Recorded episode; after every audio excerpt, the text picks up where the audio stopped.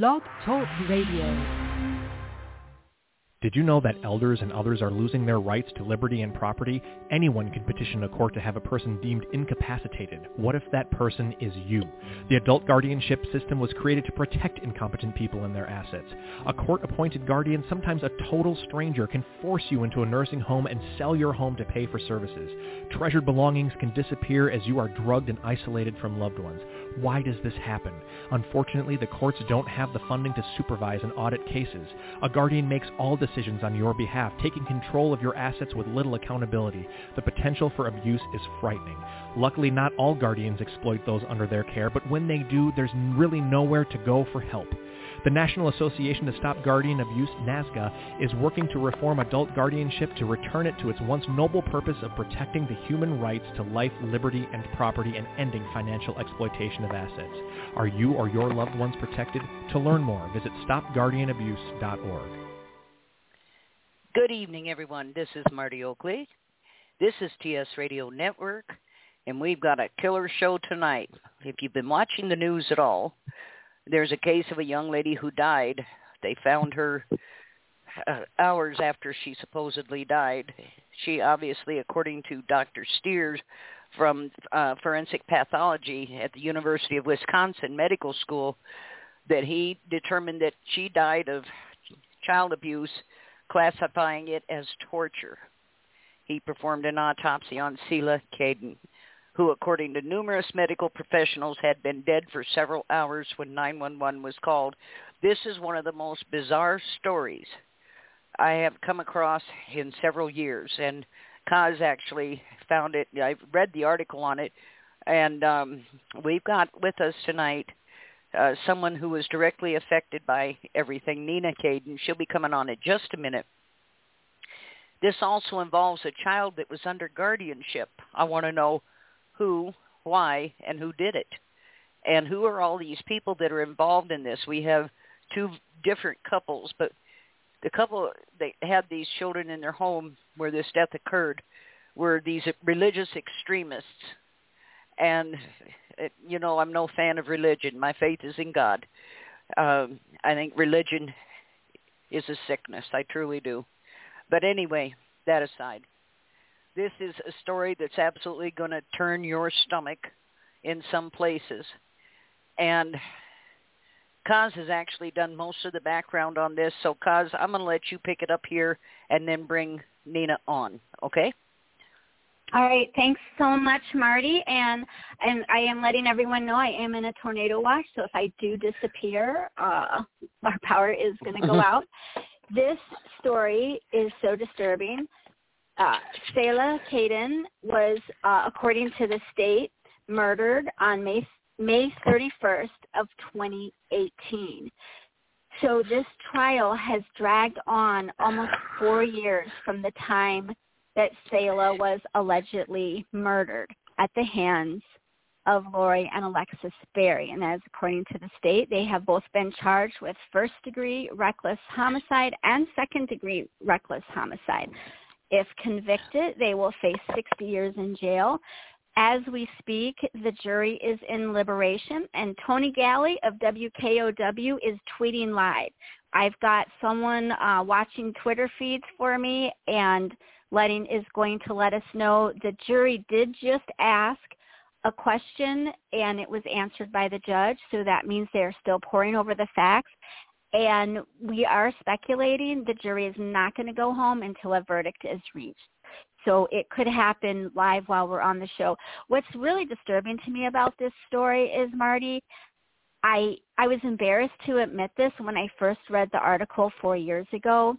I was scrolling Iowa County Confessions. It's a it's Facebook page and I see this this article and I see this picture and I'm I look at the picture and I go, oh, that looks like like Laurie Barry, who I haven't seen in I don't know 10, 12 years, and she was only an acquaintance, and I just for some reason clicked on the on the article because I didn't know she was living in Mineral Point now, and sure enough, it was her. And as I started to read the article, I was shocked because had be five minutes before I had ever read that article, if you had asked me, Kaz, do you know the Barry family and what do you think about them?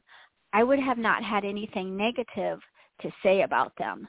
But the more I've investigated it, the more shocked and horrified I am. And what's really hard on me is I finally admit it, yes, I am an acquaintance of these people and I met them at church of all places. Uh they I think I was at the one church that they went to for about 14 years and I believe they were only there for about 4 years while I was there.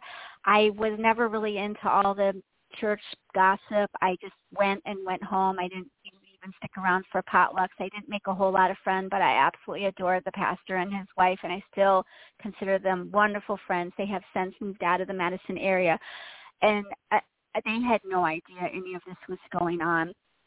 And from what I gather is Jesse actually got kicked out of the church when he did like a carjacking. But anyway, that's that's uh that's uh down the road. I know many people are hearing this story for the first time and they have no idea where it's going and we are going to bring on the most amazing, strong, wonderful woman that I just met, I think 5 days ago, and we have been in contact a lot and I just want Marty and I you know, we just want to let you know how much we admire you, how much we support you, and how so sorry we are for your loss and for everything that you're going through. And if you would now, I would like to introduce Nina Hope Kaden. Thank you so much for being on tonight, especially with such an emotional thing going on right now and with the jury still deliberating. But you are going to tell Selah's story and you're also telling your story. So if you would just you know, come on in and let's let's hear what's going on from the beginning. Welcome, Nina.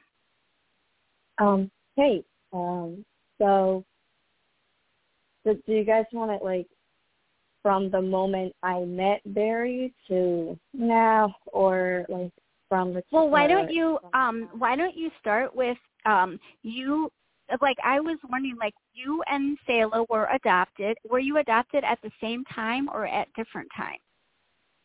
No, we were not adopted at the same time. So uh Selah was adopted um way before me. I would say uh, I was adopted in the year of 2007.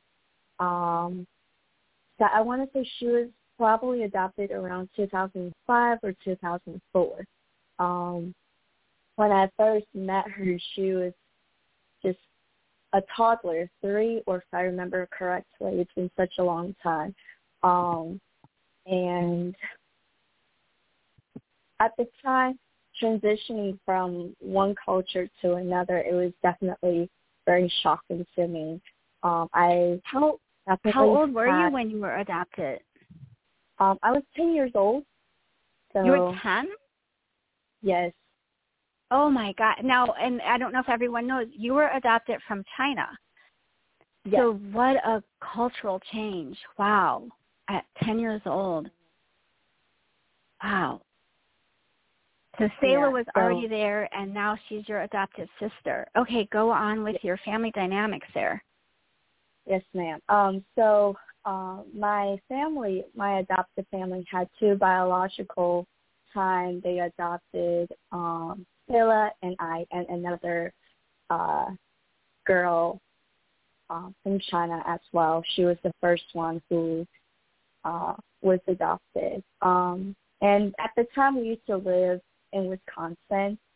Um, I think as a 10 year old who already developed her own ways of thinking, her own kind of morals in a way, and um, right. emotions were definitely, you know, there when I came to America. I definitely had a lot of trauma because I didn't really have uh, fond memories while living in China. So I remember the first time meeting the Barry family. It was just for a short week, actually. Um, my parents and I, we struggled with, uh, based on their opinions and what I could remember, if I remember correctly, is uh, we struggled with, uh, you know, obedience, and I was considered very rebellious. Um, at the time, I developed an obsession for food. Um, I've always actually, actually, I'll take that back. I've always had an obsession with food. Um, I've come to the point where food gave me comfort and um food kind of like cured all the emotions and feelings that I didn't know how to sort out or how to speak about it. So right. um I'm definitely I definitely ate more than I should as a child. And even now a little bit, but um so I had we had a lot of food problems at the house in Wisconsin. Um and it's just um I think there were also somewhat just slight jealousy that I was developing, but I feel like that was kind of normal if you think about it, you know, having five siblings at that time. I was very I wasn't I was very insecure. I didn't really have much confidence and self identity within myself. Um but I want to say I was about 13 or 14 years old when I met the Barry family. Um the first time I met them, um they were very sweet actually, very welcoming. Um I remember um the two daughters that they have were very kind and communicate very well. And uh, after a week, it was I packed up my stuff and I left. And um, and if I remember correctly, we moved from Wisconsin. My whole family moved from Wisconsin to Charlotte. In between the moving time, we also adopted another two two other girls. So um, my eating problems became worse only because you know food was taken as taken away from me as a result you know of me maybe cheating for homework or lying. Or if I didn't um do what I was told you know you don't eat. So I that food obsession became more severe in my opinion um I would you know I'll admit I did sneak food um, I don't want to say I stole food from the family because, you know, as a single mom, I feel like whatever that's in the house, you know, it belongs family, including Absolutely, food. I would agree. I So- would agree with that. And yeah, I would never care if my boys were eating food. Sometimes it's a bummer when they eat the last slice of pizza. But Exactly. Yes. Yeah. so yeah, so I you know, I allow my toddler um go into the fridge and she she has a section where it, she knows it's hers. Yeah, when you know, so I wouldn't consider my daughter going to the fridge whenever she's hungry stealing. Um, I think the only reason, in my opinion, why what I did was considered stealing is because due to the fact that we had so many girls at the house um in the house and um having you gotta like plan what to make for dinner ahead of time or you know oh, I plan it's a chore to plan the menus, and I'm sure for yes for your adopted mom just to come up with the menus, it, it, it's that's hard for everybody. And I know because right now there is a there's parts of the story that we're going to save because there have some news agencies that have been given kind of like cease and desist kind of things where they're not allowed to tell your story. And so we are going to respect that people are innocent until proven guilty. So we're not going to tell everything, but I'm just wondering, have you been told to take down your Facebook page I have by not. them? Okay, so they must not have a problem with what's on your Facebook page.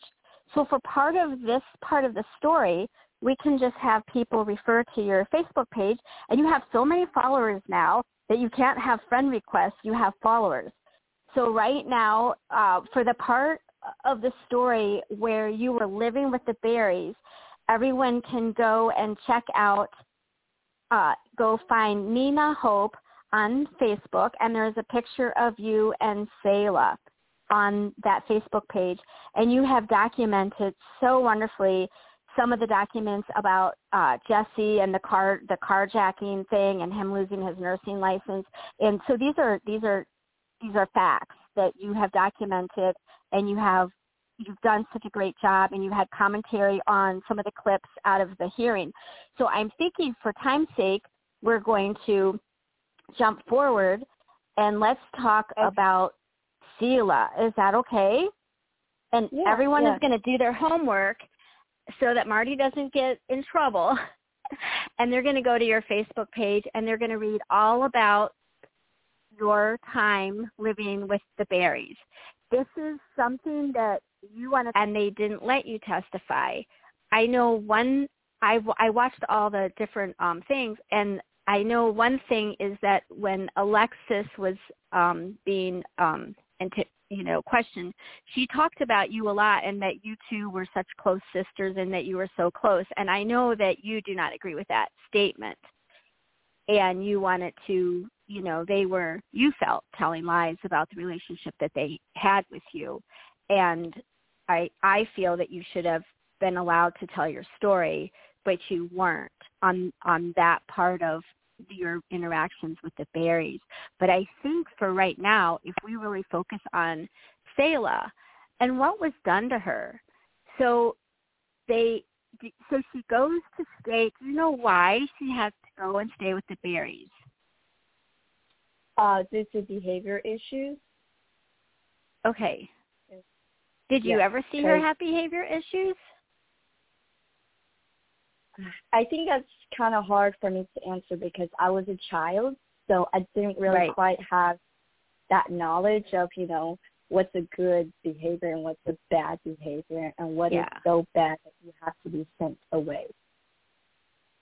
Right. Um, and then wasn't there so I had read or in the testimony um the mom or the adoptive mom, we'll just call her Lisa Kaden, uh she claimed that one of the sisters has to have heart surgery, so that's why she couldn't take care of Selah.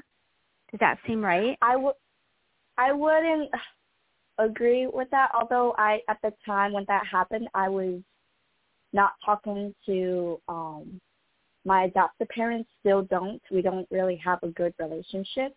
Um Right.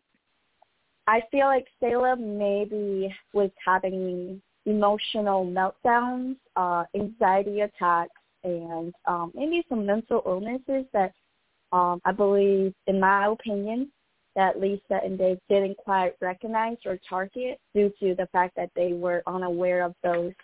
They sent Selah away, which to the Barry family. Barrys. And then the Barrys, they called it res- respite care.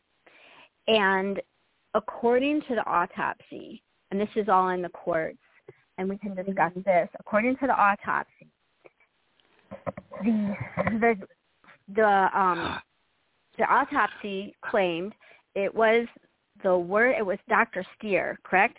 He said it was the worst case of child abuse he's ever seen in his life. This man has been practicing for 28 years. He is such a renowned um what do they call it? Forensic pathologist is, that oh what's the name of it? Forensic pathologist? Anyway it's it's like he really hmm. knows his stuff. And they actually Yeah. have him go all around. He's a professor at the university and he also has been called into some really hard situations to do the autopsies of you know all all kinds of special circumstances. So what i'm going to i'm going to quick tell the story. So on on March or May 31st is the day that Selah passed away. And 911 is called right around 4.30ish. Is that correct? Right in there. When 911 shows up, EMT, there was two of them, I believe, and they both testified that they felt that the patient had already been passed away. And in fact, rigor mortis was already set in. So they bring Selah down to the hospital, and immediately everyone in the emergency room is no, there's something up. And so this this uh, pathologist forensic pathologist out of the UW, was called in. So UW is in Dane County. This all happened in Iowa County. He was called in because they're like, this is so, this is a very, a very different circumstance than they had ever seen, and they really needed to have a second set of eyes on what had happened. And on the stand, he said this is the first time that he will ever say he believes she was tortured. This this is where it all began and the basically it seemed like the defense was trying to say that Selah was alive when 911 was called and that this medical examiner and all the EMTs and all the doctors are all a bunch of quacks. Is that what you kind of got out of this whole thing? That they're trying to say, so because she was alive when they called 911, therefore they did nothing wrong, which mm, I don't know how we're going to skip around that. But so that seems to be what this whole thing is about is the horrific abuse of this girl and all the family lived in the house together it, and alexis is thirty now and charity i don't know how old she is and then there's a son and his wife and the three kids and some other kids. It, i thought that was odd that like all this family still lived together. Do you find that to be odd? In a way yes. Um, as a 24 year old uh, young woman like myself who lives on her own, uh, I do find that very odd uh, that someone who is older than me is still dependent on their parents in that yeah. kind of realm. So, uh, and can I ask a question only, here? Yes. Um, uh, Nina, did you ever? I see what I'm questioning. Why this adoption and and gathering up of so many girls. Did did something ever strike you out about that? Did there seem to be a motive for that? Nothing really occurred until I mentally matured. Um, okay. In my opinion, feel like you know Lisa and Dave, especially Lisa Kaden, um, is is just my opinion based on what I, you know, see and remember is I remember going to different public events, but you know, in regards to adoption programs and, and adoption activities, you know, a lot of people looked up to Lisa. Um, a lot of people are just like in awe of Lisa, of all the Chinese mm-hmm. little girls that, you know, a Caucasian lady adopted. And so yeah. due to the such attention, uh, I, I, in my opinion, I, I think she liked that and she craved that attention. Yes. So, yeah. It sounds like it. Yeah, and and then when I read about the condition this girl was found in, where she was found on that sofa, and they said she had apparently been there for a very long time, just left mm-hmm. in that position uh, I can't imagine. And, and, and what bothers me behind all of this is this uh, trying to pass themselves off as Christians and uh, the the, yeah. the things that went on in the home that were reported in court, and uh, that you know it just it's obscene. It's absolutely obscene. To me, there is an underlying issue here, and I'm not sure what it is.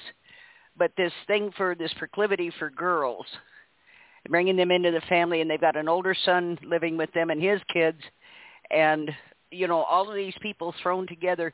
But there seems to have been an underlying purpose for this that I don't think has really come out yet. I think psychologically, and I'm just stating my opinion here, uh, that there is something else going on here that you might have not known about. That's why I wondered about.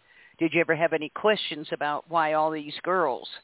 And um, now I know in China they don't want little girl babies, so you can't get a little Mm-hmm. Chinese boy to adopt, but you can sure enough get plenty of girls. And um but it's just there's something else here that hasn't been talked about. Um that I don't know if it nobody else has thought of it or maybe it's just me of dealing with so much of this stuff. I'm always looking for that ulterior motive. And um mm-hmm. but the description I read, Nina, of like being stood naked in the middle of the room. Um, who, for whose pleasure was this? And not being allowed feminine hygiene products? My God, how devastating.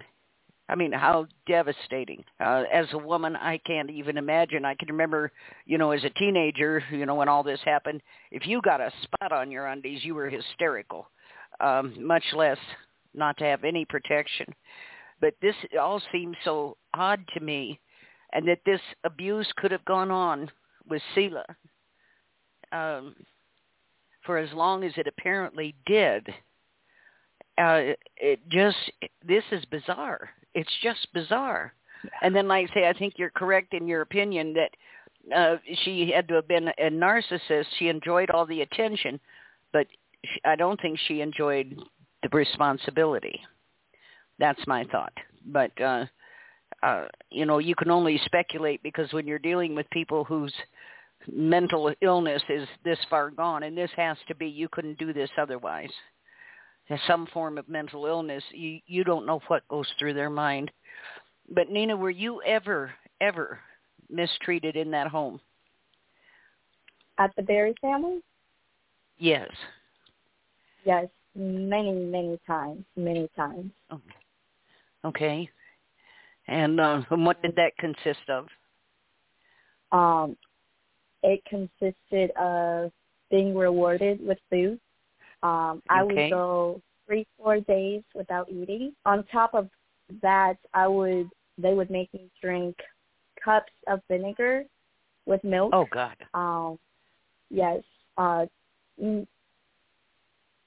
Mrs. Barry, Laurie Barry, um, has stated many times that her and her husband are very knowledgeable of med- the medical field and what you know what they can do to the bodies and stuff like that and she knew that I was very intolerant. I am still that way um, because mm, Lisa has mm, uh, said that to her before, mentioned it, that she is very intolerant. As a punishment of me used to stealing dairy, she she would give me cups of vinegar and cups of dairy on an empty stomach. Um, this is me three days without eating. And if I had the audacity to puke what I just drank, um, she specifically told me to swallow it. Um, oh God. It was it oh. was very inhumane. I I really felt like a dog living with them. Um, especially one night when I was left outside in the win- uh, Wisconsin winter weather. For any of you guys who have lived up north, you you can only imagine how cold it can get. You know, yeah. up north below negative. And um I remember it was like like dawn, just like the sun was just right before it was about to rise. It was getting lighter, and I could tell, and I had to pee so bad and I didn't want to get in trouble to pee outside either. So I knocked on the door. Um, no one answered, and then I had to urinate outside. I had no other choice. Of course, when you pee outside, you can see the stains, you know. And so I, of course, got punished for that because how dare I pee outside when they won't even let me pee inside. So, Jeez. what in the world were you supposed yeah. to do? Exactly. I I I don't know. I was yeah. And then another situation. Um, they uh, they threatened to starve me for 40 days. I believe I mentioned that on my Facebook page due to the fact that Jesus was able to fast 40 days and 40 nights. And um, it really got me scared. I was really scared at that time because when she mentioned that, I literally could. I remember thinking to myself, like, if I'm not gonna die today, I'm gonna die eventually in the at this house. I would, you know, I would be so cold, so malnourished. I even brought up my concern to Laurie Barry. I said, hey, I'm not um having my menstrual cycles anymore. My toenails are turning yellow. I can count my rib cages, like and she, you know the racist comment that she threw at me was at the time I was I couldn't talk back because I knew my punishments would get, would get worse. Um, if I did ever snap back, you know, and even try to fight back, um, I I would be tortured. So I brought that concern to her, and she made this remark saying, "Oh, it's because you're Asian." Now, oh. now that I'm older, rape has really nothing to do with our how our body functions, you know. And I right. felt very that was very racist of her to even throw that remark at me. And yeah, it's just so many. And so when I found out about Selah's case, um, for it was four years ago when I found out, I I kept it quiet because emotionally and mentally I was still healing from the hurt that Barry the Barry family has caused. And so um, when one of my friends sent me the recent trial uh, newsletter, that's when I was like, okay, this is not right. Um, we got two parties that are faking about this situation and that situation. So that's when I decided to speak up about the Barry family, about my experiences with them.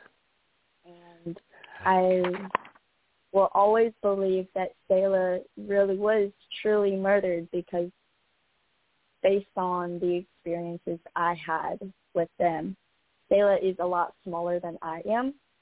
And mentally and emotionally, I honestly feel like she just couldn't handle it anymore. And there were so many nights I remember while living with them that I just wanted to die. You know, someone who, yeah. you know, barely believed in God, but still had some type of glimpse, you know, thinking, okay, God, if you are real, take my life away. Take my life away because I can't eat. I can't feel, I want to feel numb. Um, just take my life away. And it was every single night. I that was my prayer to him was, take my life away. I don't see any purpose in living here. I don't see my worth. And so I can only imagine how Selah felt within the short time of her living with them, you know, the uh, the desperation, that's what I would call it, the desperation of not wanting to live. Oh my God. And um and Marty, I I know I have mentioned this, but I should let the readers know. It took me from the time I met um Nina I started going into, you know, I mean, just really researching this whole thing because what what interests me about this is the fact that I I knew this family as an acquaintance. And I I mean I'm like wow I am the worst judge of character. And digging through stuff I have found two other victims that are not related to Nina. And they I will not be revealing the names or who they are but uh there are more out there.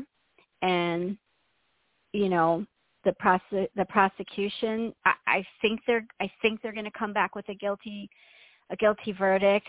And if they don't shame on the prosecutor for not letting Nina to take the stand. And it really wasn't that hard to find the other victims. It it was not hard. So um but you know let's like some of the stuff that's gone through this trial they the state puts out i mean they have this you know, autopsy. They actually have two different doctors do the autopsy. They talk about, you know, everything that we've just talked about and the pictures that none of us have seen that I can only imagine are being shown to the jury. It's just got to be horrifying.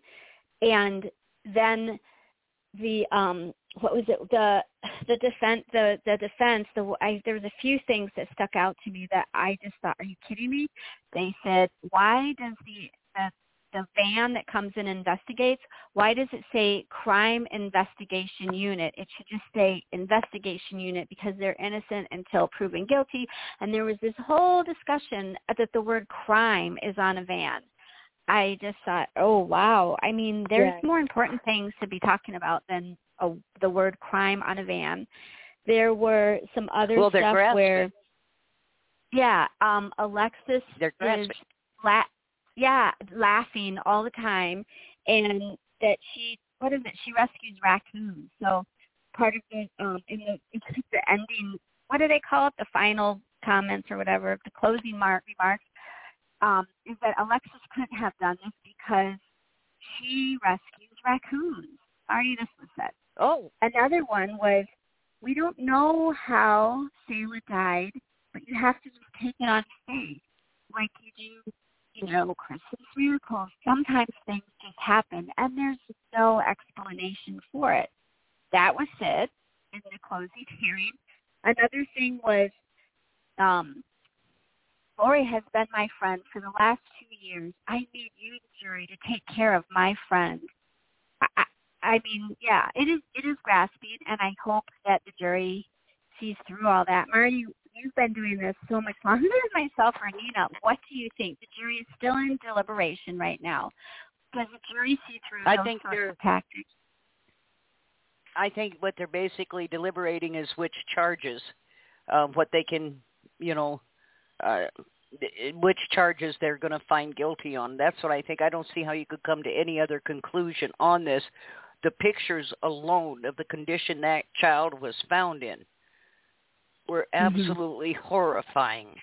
And how you can say, oh, you know, it just happened and things like this happened. No, this was done to her. This was done. This Yeah. was, I think that Dr. Stier is exactly right. This was a long-running system of torture for this girl um, that ended up, she finally succumbed not only to malnutrition, but exposure, neglect, um, and God knows what else they might have done to her.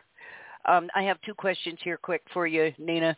Uh, number one, uh, I've been asked to have you say your Facebook page again. Uh, Nina Hope, that is my Facebook page. Okay, Nina Hope. Okay, and then the other thing is, um, I had read that it, that Selah was um, um, possibly autistic. Is that true? Did you ever hear that? I I honestly don't believe that. Selah is very, very smart. Um, there is no there's really nothing about Okay. her that would make me feel like she was autistic. Okay. Okay. And I know you're not a doctor and you're not making a medical diagnosis. I know that. But you know, being around sometimes these people can it can be extreme or it can be minimal. But apparently the Barrys thought something was wrong with her and um took advantage of that from what I read in the newspaper articles. Um like I say this has got to be one of the grotesque most grotesque things I've ever come across and for them to even try to pardon themselves by saying, well, you know, it just happened, and you know, she, we didn't do anything, and uh, well, you didn't help her either, and um, you know, we have a duty as people, if someone is in distress, to try and help them. That's part of being human. That they let this girl lay there like that in that filth, and emaciated, and knowing she had to be suffering and did nothing, didn't call for help, didn't try to comfort, didn't try to clean her up, um, didn't try to feed her, didn't do anything. And just because maybe you didn't suffocate her physically, you were still, in my opinion, responsible for her death. You did nothing to stop it. And you know these court cases i get really tired of what these attorneys are allowed to get away with when they're trying to provide cover they'll come up with the most ludicrous crap just like the concept of because the word crime was on the side of the van. What in the hell does that have to do with this? Nothing. Yeah. absolutely nothing. They're picking at straws you know and uh, they, i read too where they had the prosec or the defense had their own medical expert come on and he said well he he didn't think it was torture because uh, if she'd have been suffocated and tortured, he would have expected to see a lot more injury from that. I didn't know there was a line of demarcation myself. Um, Mm. so he would have felt better if she'd have been bruised from one end to the other and you know choked and I mean it's such a limited and and baseless statement to make. But this is a these people have no defense. That's what it gets down to. They have no defense for what happened to this young woman. Yeah. And we haven't told the listeners what the state claims happened. The state accused Okay. Alexis Barry of holding Selah's hands down while Laurie suffocated her with a blanket. That is what Oh, the state that is in the court documents and what the state alleges happens. The state alleges that she probably passed away or was murdered a little bit after noon, between noon and one. Nine one one wasn't called until you know four thirty. So you know we can only speculate. Were they trying to get their story right, or did they really think she was still alive? Like what was going on? What was actually going on? You Yeah. know, and that's that's up to speculation. You know, Yeah. Another question here. Uh, they're asking if did they ever justify the the uh, emaciation? I think if I read she weighed less than 80 pounds upon death, and um, correct. was Yeah. she ever to the doctor? Nina, did you? I never Hello? heard. I never heard that actually. eh, That Uh, that was, actually was come Selah, up. Did you, Nina? was Selah ever taken to the doctor? Yeah. Yeah. Uh, no, not to my knowledge. I don't believe so. Was is Nina was did since you were adopted and here's a ch- also a child in there under guardianship? I want to know how that happened. Um, did it, did social services ever visit? Did anybody ever Not come to check once. on you kids? Not even once. Mm. Imagine that. Well, well, Imagine living that. I, the Barry family, no, I, I nobody checked. Wow. Were you Nina? Did you go to school or were you homeschooled? I was homeschooled while living with the Barry family. Oh wow. Okay. Huh. This is just I, I don't even know what to say here. Like I say the the photos and part of it was blurred out were so grotesque. Um, I don't know what defense these people possibly which is why you're seeing so much straw pulling, uh, this stuff that matters not, uh, trying to create some kind of defense because there is no defense for the condition that girl was in and the time she had been in it. And like I say, where was social services? Um, they dog everybody to death. Why weren't they there? Why weren't they doing home visits uh, to check on you kids? I see. I don't understand that. Um, I would imagine, uh, having adopted it, the, this number of children, that there is a connection um, between social services, CPS, and this family. There's some kind of a connection there where they're working with one another. You know, if you know what I'm saying, um, because this is just the the things we would normally see, Nina. You know, the hounding by social services and CPS isn't there. I want to know why not. I want to know why not. Why weren't they checking on you kids? Uh, the the grown son that was living there with his kids did what did he do? Anything? Um, to my memory, if I, um, the son at the time while when I was living with the Barry family, he was actually courting. They called it courting. Um, he really he really wasn't at the house much. It was mainly Alexis Barry, Charity Barry, and um, hmm Jesse Barry. Um, now with Jesse Okay. Barry and my experiences with him is whenever he comes home, I never know what kind of story Laurie Barry would, you know, tell him. And so sometimes I remember this one night, um, they were accusing me of stealing tampons. Now remember, I Oh, I didn't know how to use a tampon. I had a pad, and I was on my menstrual Mhm. cycle at that time. Um, I would say it was within the first week of living with them, and um, in the nine months of living with them. Um, and he was he picked me up and just shoved me against the wall. I couldn't get down. I couldn't move. His two hands were, you know, under my armpits. And as someone who was vulnerable emotionally, mentally, and Oh. physically, I could not get away from that position. And I remember him yelling in my face to the point where I dozed off because I think I was, my brain was so traumatized. I all I remember was his eyes and his mouth and he was spitting at me.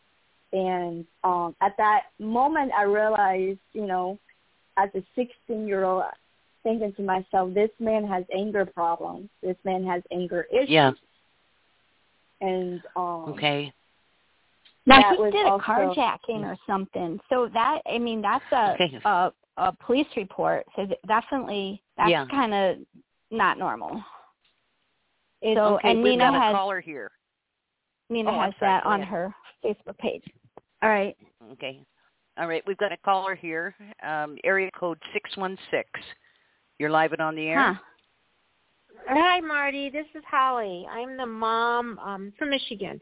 I'm the mom who has a severely severely disabled cerebral, cerebral palsy daughter, and the daughter was taken from me because of probate. Um, they never Right. allocated any charges or whatsoever, but there's a reason why. Your one question about social services, they have no education or knowledge of what abuse is, what abuse is not, or in between. No rhyme or reason. I'm going to put that out there right now. They don't have a clue. They're not. Um, they're not even medically knowledge. They don't even know the difference between what a bruise is and those uh, um, spots on kids, uh, especially kids of darker skin. They don't know. I worked in hospitals for 15, 17 years. They don't know.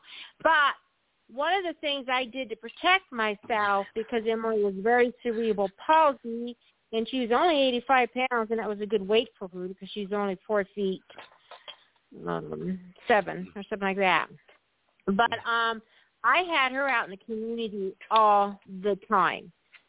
She was swimming three times a week. She was going to concerts. She was going to movie theaters. She was going out to dinner. I mean, I took her everywhere, out and about, because on the flip coin of this, parents of special needs kids is a favorite to condemn or say that you're abusing a kid because the kid looks different. Then they're taken away, put into some group home, and they're really abused. So that's the flip point of things. And one of the things parents do is to make sure they take them out in the community so everybody can see them. So there's no doubt that someone's being abused or not. Um, it's the hidden ones. But when you're talking about also of following adopted kids, they can't follow adopted kids because otherwise the kid's never adopted. I mean, you're having these. I mean, how can I say this?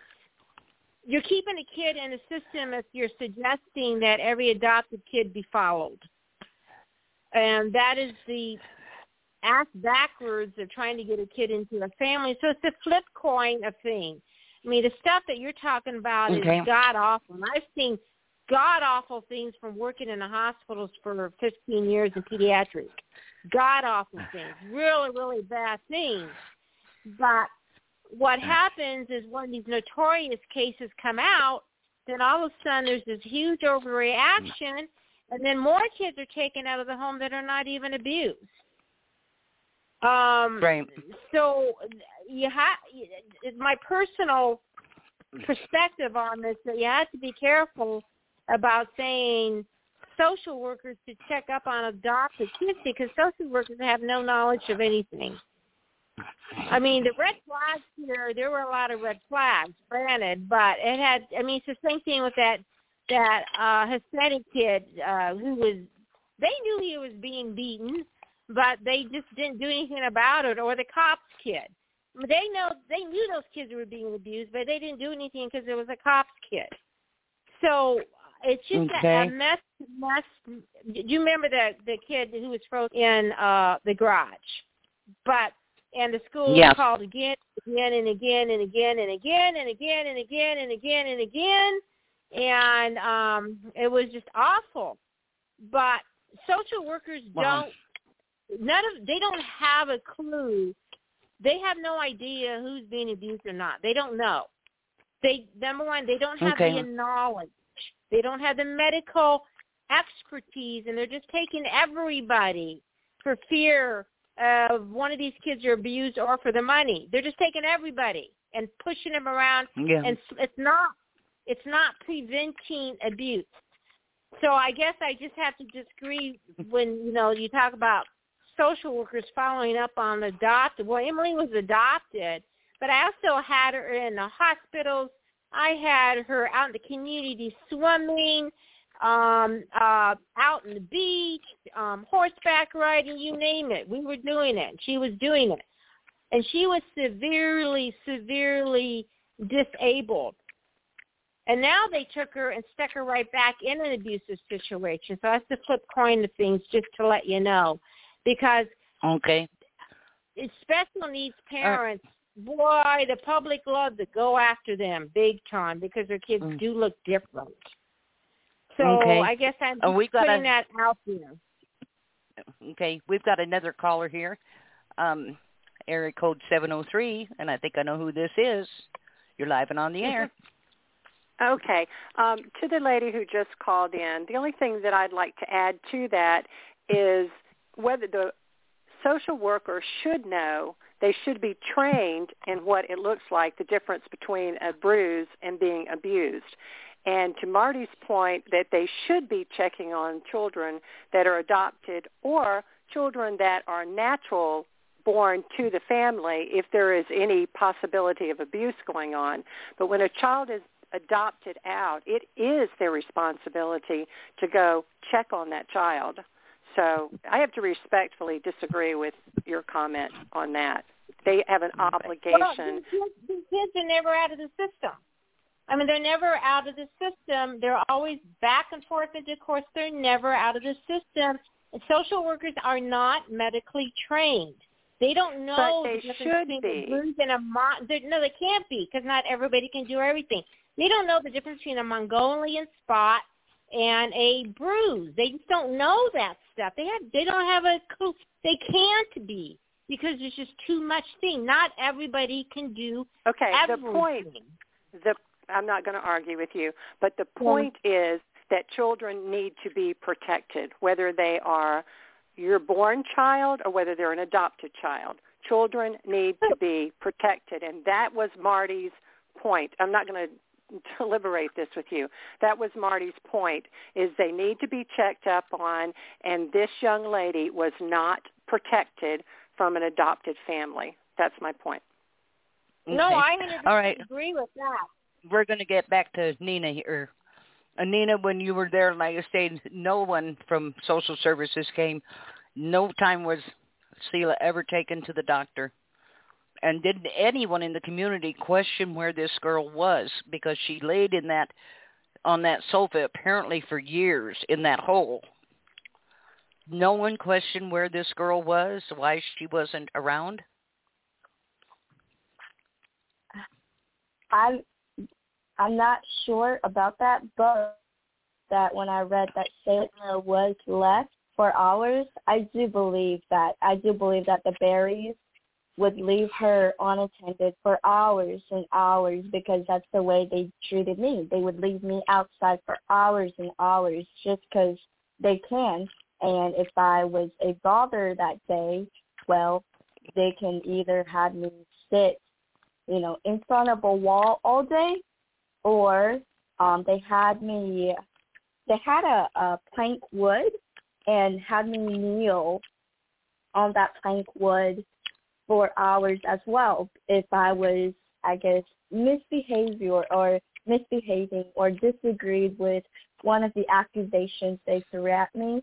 Um, so they would just leave me there for hours. And if I moved, well, here comes the beating. And the bruising on Selah, I believe that truly happened to her because it's one thing if you pop a child on the butt. I don't believe in popping. I don't believe in spanking. You know, I'm not saying I'm perfect. I do yell at my daughter, you know, here and there. But there's a difference in spanking a child rather than beating. Um, yeah. When the first yeah. time the Barry family beat me, I remember jumping into the shower. Of course, I was monitored. I had no privacy at all, and this was I was a girl who was going through puberty at the time. So you can only imagine how humiliated I feel, um, not being able to just go urinate for like 30 seconds or shower to have a private time where I can literally cry.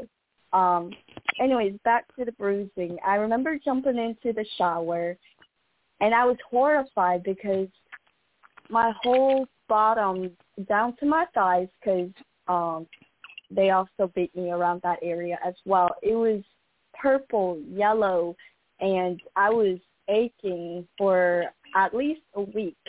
And of course, the Barry family just ignored those signs and called me dramatic. Um, they also had me wear the same type of underwear for most of the time, my time living there. I would say about seven months. I was wearing the same Walmart brand Fruit of the Loom um, white underwear. And if it was dirty, well, wash it by hand. And if the stitches came out, well, if you know, if you can't seem to treat somebody nice, you know, you don't deserve nice things. Therefore, you will wear that underwear until the stitch come out. So the stitches come out. So um, it's just like inhumane things like that that makes me lead to believe, in my opinion, that the the Barry family did murder Selah, and the fact yeah. that there is a trial debating yeah. that is insulting to me. Um, I just, yeah, I have no words and how to express how I feel about this whole situation. And of course, how, I how, can bring. I'm how sorry. old was Selah? How old there was she was when she thir- passed? Thirteen, I believe. Yes, thirteen. Oh wow. Okay. Yes, so she had a whole life ahead of her. She could have. Yeah. Yes. Wow. I'm, this is just I'm disgusting. getting messages. People in Iowa County are listening to the show. I've seen the messages. Thank you. Thank you so much for caring about what happened in your own community. Yeah. I hope the verdict comes soon where the jury is still deliberating and mm-hmm. Hopefully hopefully we will get we will get a verdict while we're still on. I mean, the trial started last Monday. They thought it was going to go for 2 weeks. They and they did closing arguments this morning and the jury is deliberating as as we speak as we're sharing but i i know the one thing that was very upsetting for nina is that she was not allowed to have her voice heard in court or her day in court and marty Why? let uh, Why? The, um nina you you you let the prosecutor know about your story didn't you Yes, I did. I called um the DA, which is the prosecutor Matthew Allen, and um I, you know, called and I let the person who answered the phone, you know, I used to live with the Barry family. I'm a teacher of Selah Kaden. My name is Nina Kaden, and I would like to testify against them.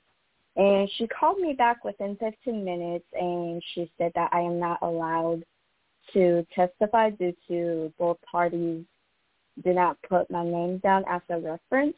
So it led to me believing that the fact that they refused me to have on the stand is just it proves just how true this case is. You know, I Right. I feel like I am the only truth to this whole situation. I have experienced both sides. I know both people, the Barry, the Kadens, the say my sister Selah, and I feel like if I was just on the stand to give me a one minute testimony, the whole Yeah. case would turn Did- around. So Uh, Nina, did the rest of the family testify? Lisa and All of- Dave did. Yep. And then all the Barry family, like all of them. And while we're talking about the Barry family, Marty, correct me if I'm wrong. If you run for public office, you put yourself out in the public and anyone can say anything about you. Am I correct? Yes. Okay, Yes. so so here this story because now we did religion, now we're going to do politics. So um, everyone knows what the United States House of Representatives is, and that we have right now currently in the House of Representatives. We have Mark Pocan representing our area for Wisconsin. And uh, Nina, did you even know this that Chas- what Charity Charity Yes. is announced her candidacy in 2020. Now let's all back up. Selah was murdered in 2018, or allegedly murdered, allegedly murdered, um, in 2018. And on the stand, Charity admitted that she was living in that house. Although she has not been charged with any crime, in her testimony, she came home uh, right before 911 was getting called. So she she was living in this household. If these, if these things were happening, she had to have seen them. Uh, Knowledge. that she had not Oh, and now she's running for public office. What do you make of that? um I would be embarrassed honestly to even take into consideration to try to put myself in a position where the public eyes would constantly stare at me. Um you're living in a fishbowl where everyone is watching you and your family is on trial for a murder of an innocent child and here you are running. But again I also feel like it's a joke that you that you even think you can partake in that kind of. If your family is murdered what makes you think you are capable of making the state a better place? Your family can't even provide for an innocent child. So what makes you believe that you can provide knowledge and safety net to the Right. state that you are in Ooh, ouch! I never thought about it that way. That's that preaches. Yeah, hmm yeah. I, what What do you make of that, Marty? Well, hang on. I had to make sure I was not muted. Um, it, it takes my. There's an underlying issue here for me, and that is the low level of representation representation that we have to begin with. Uh, we're supposed to have a representative government, and we don't. And, um, and most of these people would sell their soul uh, for a sense of power and greed, and uh, just to be accepted in the status quo. And um, so it's always. Uh, uh, it doesn't surprise me that she's stepping into people or that are of her ilk. Um, but if this comes out and they make a, you know, her opponent makes an issue of it, she's down the drain. Um, whether or not they do, that's another matter. And but like I say, if she was in and out of that house while this was going on, um, you know, and obviously as she was grown, she had to have known what was happening was wrong. Why didn't she do something? And what scares me about it is this this mother. Um, what what something's not right there, in my opinion. Something's not right there. You don't. Uh, did like all the other children in the house? Did she mistreat them in any way, or did was it selective? Are you referring to the Kaden family or the Barry family? Yeah, uh, the Barry family. Okay.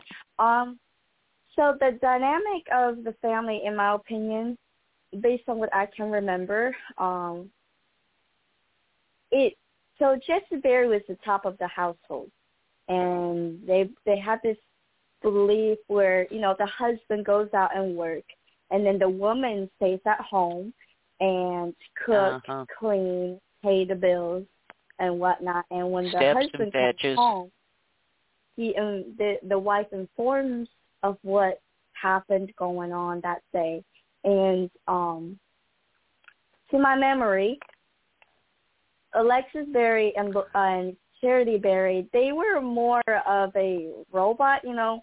Don't beat me up today Yeah. or if I did something that Charity Barry thinks, oh, my mom may think this is not okay, so I'm going to inform her of that. So it was more of like, like a factory. Like Nina did this, I'm going to inform Yeah. her of that. Okay, don't let Nina eat. Have Nina play, stay outside. Um, do this to her, do that to her. So they're they're like a robot being commanded of what to do. I even remember like, you know, um Laurie Barry would wake up, you know, in the mood for some um McDonald's and uh, her favorite drink was Yellow Mellow or was it Mellow Yellow? I don't drink soda, so I'm not familiar with soda names. But um me either. so I'm I'm pretty sure it's Mellow Yellow. but Yeah. anyways, and I Yeah. remember Laurie Barry mentioned, you know, I'm really in the mood for some McDonald's charity. Can you go bring it? And it's like the way she stood up and the way she grabbed the car keys, it was more like eagerness to like whatever I can do to please my mom so I can get the attention I want. And it's Yeah. such a weird dynamic, but charity Okay, is I'm a I'm a little. Go ahead. Go oh, ahead. like I was gonna say, in my opinion, Shirley is definitely, for sure, aware of what is what was going on around her. Okay. Now I'm a little confused here. You mentioned two different the Kaden family and the Barrys. Now, how are these families connected? What's what's the deal there? Oh, uh, the Barry family and the Kaden family, uh, I didn't know how they. Well, I wasn't there at the time when they developed the friendship, but apparently they have been friends for a very, very long time. So that's how they knew Okay. each other. Um, one of Okay. the Kaden daughters attended martial arts, and one of the Barry daughters also attended martial arts, and I think that's how they began the friendship. Okay. Okay. It just seems to me that um, uh, something isn't right in all of this. It, it, this connection between these families. Now, this the Kaden family had to have known what the Barrys were doing. They had to have. Oh and yes. why um, didn't they do something? I I honestly to this day, I, even as a mother and as a decent human being that I am, I to this day I still cannot develop that comprehension of like who would allow this person to go through that. But I specifically remember the time where I was about to leave the Barry family and she sat me down. I had a table facing the wall. I that was my little station. I would my face was always to the wall. Never you know, had a proper um but Yeah. anyways. So I remember Laurie Barry mentioned asking, Are you going to say this? You know, tell what happened to your sisters. And I didn't answer because I wasn't sure what the right answer was. So I waited. And like I knew Yeah. she would reply. So she said, "You're not. You don't need to tell the rest of your sisters of what's going on or, or what happened because you don't need to scare them." And I and she said, "Do "You Uh-huh. know why you don't need to scare them?" And I said, "Because I was I'm manipulative and I'm a liar." And that was literally straight out of my mouth because that's what I was told for many years. And so I said, Right. because I'm a, I'm a manipulator and I'm a liar. She said, exactly. Now we're sending you back because we're noticing that your behaviors are changing and it's just time for you to leave. Everything happened here. Lisa and Dave know about it. We call each other mostly every night. And I do remember that. I recall them calling each other many nights, uh, informing uh, Lisa of what's going on, what happened. So when I went home, I I was so scared to say anything. I just assumed that Lisa and Dave knew everything about it. Um, in my opinion, I believe Lisa and Dave knew exactly what was going on. There's no Yeah. hiding it. Now, Yeah, the see, I, autopsy I, of oh, go I was going to say the autopsy of Selah, the um, Dr. Seeger when he talked about the injuries. Okay, so the the the healing injuries were older than the time frame of when Selah got to the Barrys. So some of those injuries happened before she got there, and then it was never talked about. I'm like, oh well, I did the math. That's that's that's interesting. That's yeah. and then you know it, you were left you know if you knew how to do math you count up the weeks what he and you go oh okay so i don't know if that's for another day i've been told uh there's no jurisdiction over the Kadens here and I, I mean i guess at this point why.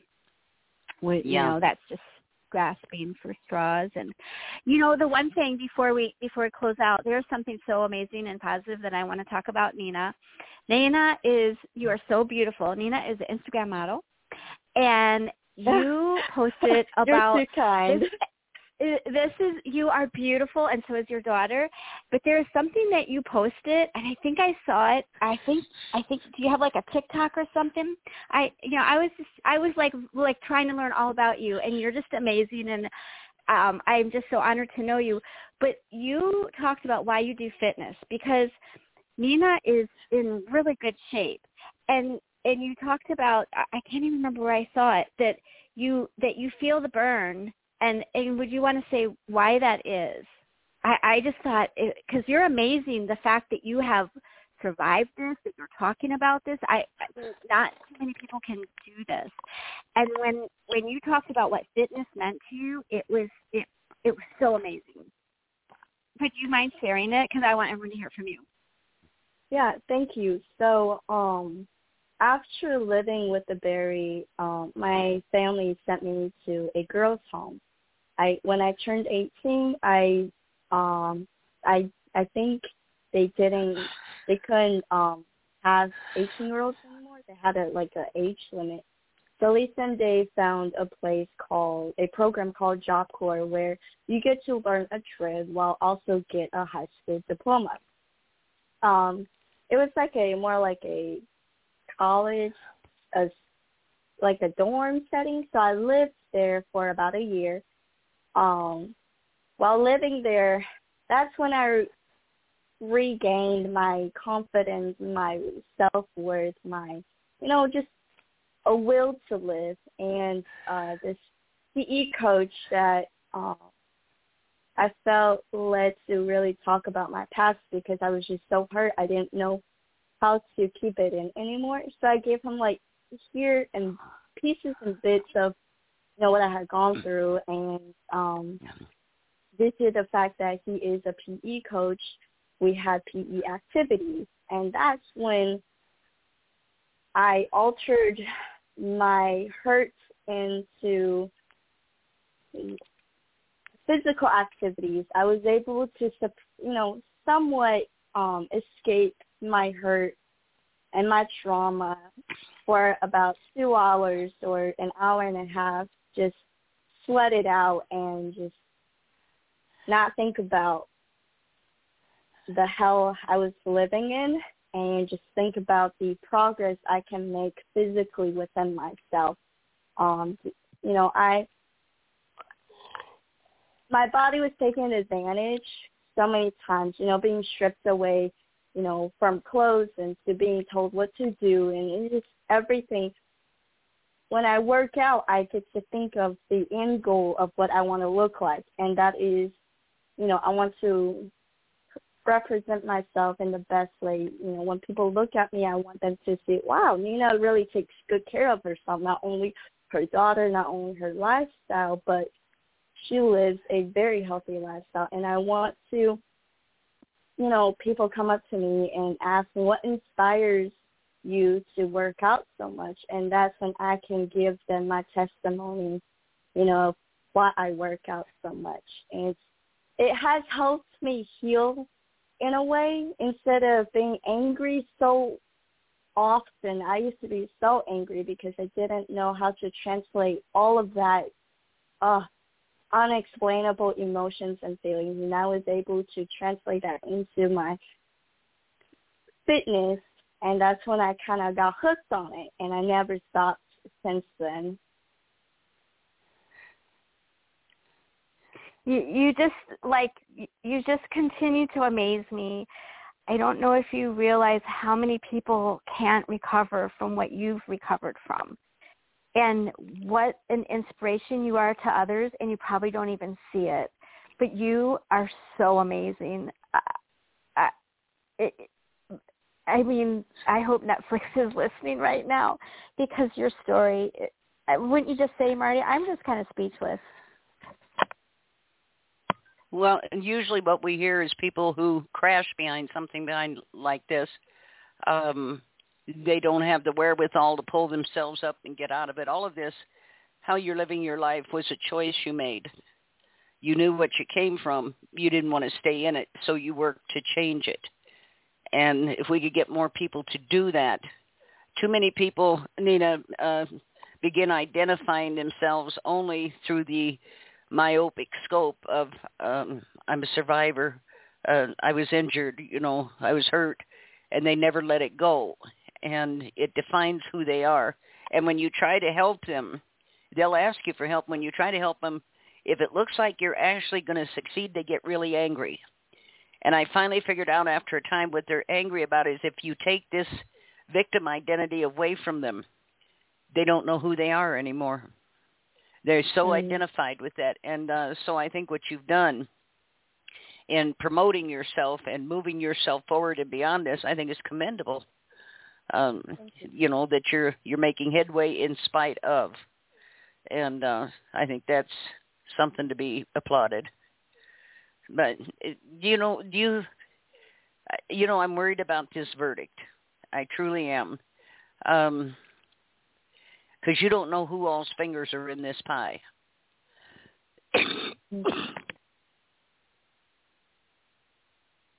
Excuse me, and um, you don't know who all's really involved. These people are the surface, but there were a lot of facilitators along the way. Um, a lot of people who could have intervened and didn't, who should have known and didn't, um, who should have been doing a lot of things but didn't. So this is a failure of the system all the way across. Mm. I still am not clear on the connection between these two families. I realize they're good friends, but how did they become involved? In the adoptions and the you know kids under guardianship and all of this how is that intertwined? I'm not clear on that. The Barry family claims uh if i remember correctly in my opinion of memories um they wanted to be missionaries. Um oh. they yes they wanted to be missionaries in brazil. So uh, while living with them they did talk a lot about that. I think the fact that the Barry families wanted or dreamed of being missionaries, my family thought, oh, they're going to be missionaries, so they know how to take care of people. Um, yeah. Dave Kaden uh, was informed that the Barry family is very knowledgeable in the medical field, so that makes Dave feel at ease. You know, okay, well, if something were to ever happen dangerously, or Nina or still ever to get hurt, they're in good hands. Um, yeah. I think huh. the fact that you know the Barry family wants you know claims or dreams, however I should put it, in my opinion, the fact that they wanted to be missionaries, you know, the Tatum family thought, okay, well, they're missionary, they will be missionaries, so they, sh- you know, our hands are going to be good are going to have no yeah. problem with this. So right. I think that's maybe how it started. Okay. Yeah, it's just it just like I say this whole arrangement seems very strange to me. Um, having is. dealt with so much of this stuff and um, knowing how things normally go, this just seems really, really strange to me. The way this all went, and now we end up with this young lady dead and um I just, I, I'm just saying. I think there's way more to this. Hey, more people I'm gonna, involved. I'm, I just got a message on on uh, Facebook, and they might have the jury just came to a verdict. Hold on. Okay. Um, hold on. Let's see. I'm. Hold on. And we have a verdict. We're looking it up. Let's see if this Oh my God. What? The Barrys were found. The Barrys were found not guilty. Oh my! Shut by up. a jury of their peers. Shut up. Are you serious? Oh my God. Yeah. Oh my God. This is just disgusting. Yeah. I I Holy wondered cow. if if the jury could have heard Nina's testimony and the other people that I that I found out about testimony that is going to match up with Nina's, I wonder if that verdict would have been different. Yeah. I'm so For sorry, sure. Nina. I'm I'm so sorry. Gee, Minnie I'm- Christmas, I'm- how disgusting. How disgusting. This is just, oh, and it- this just leaves them loose to continue what they're doing. Good God, this is disgusting. I don't know how this jury can justify this. I say the pictures of that girl alone should have been enough. Uh, oh, jeez. Oh, crap. I mean, I'm sorry, you can't explain this away. You there there is no rational explanation, there is no plausible excuse. I I say this makes me wonder even more who all's really involved here. Um yeah, oh my god. I don't I guess there's a reason, Marty, that we're always reporting on judicial corruption. That's always Yeah. what we report on. It's usually every Friday night we report Yep. on judicial corruption. We did a special show today, kind of more whistleblower. Oh wow. Oh my God. I I'm just sick at my stomach here. I'm just Yeah. absolutely how could you have possibly come to this conclusion if you didn't look at anything but the pictures of the terrible condition that girl was in. I, Mm. oh good lord. I'm, I'm just speechless. I'm just absolutely speechless. Mhm. Holy crap. Nina, are you okay? Nina? Yeah, yeah. I'm just again, Yvonne has won in this scenario that we are in, and the fact that I know this family and I know what this family is capable of, and Jesus. I, I I'm just stunned. I'm just stunned.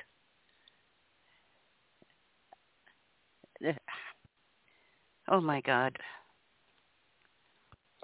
Apparently if they'd have left more bruises on her, maybe that would have would have sufficed.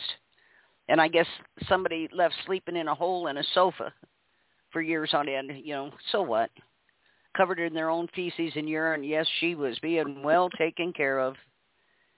Kiss my I can't oh Oh, this I hope everybody on that jury is haunted by this. How many how many people do we have on the line right now, Marty? Do we have a lot? We're full. We're full. Nina, your story was shared and everyone can go back, they can read the articles, they can read what the state said and they can go to your Facebook and read and read what you say and they also will make their own decisions as to what they believe. It's not it's not as uh as powerful as what a, a jury has the jury of their peers has found them not guilty. Yeah. My God, this is disgusting. Oh my Lord. Yeah. And they'll never be tried for this again. Nope. And and it's not that much comfort, but you know what? Someday there is a great white throne judgment. And that's I guess that's it. Oh my goodness. Um I got to be careful here cuz my mouth is wanting to runneth over. uh, um yeah. yeah.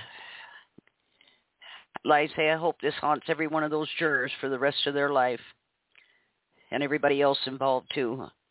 And uh, you know, Mhm. I do believe in karma. I do. I believe what you put out comes back to you, and I hope this family suffers horribly. I do. for this terrible, terrible thing they've done. It, this is, oh my God. I think we're going to call this a night. I, I am upset, and um, I know you are too, Nina. And um, but we're going to revisit this, and we'll get back with you all and let you know when and how. Uh, but we need a time, some time here to digest this, and um, mm-hmm. uh, this. I, my God, I just can't believe this. Just cannot believe it. But um, I wonder who all was on that jury. And it was probably related to the prosecutor and the judge, and yeah. But anyway, uh, everybody, we're going to say good night here. This has been an extremely upsetting moment. We're just a couple minutes short of our 90-minute break, and um, we will be revisiting this and talking more about this in the future. I want to find out more about this verdict and how in the hell they could have possibly come to a not guilty verdict. And we'll update you on that as soon as we get information. Uh, everybody, thank you for tuning in. Thanks to our callers. And Nina, um, reach out if you need to talk. Just a shoulder to lean on. We're here. Um, we're here. Okay? Okay. And uh, Thank you. to everybody, we'll say good night. Good night, everyone. Good night.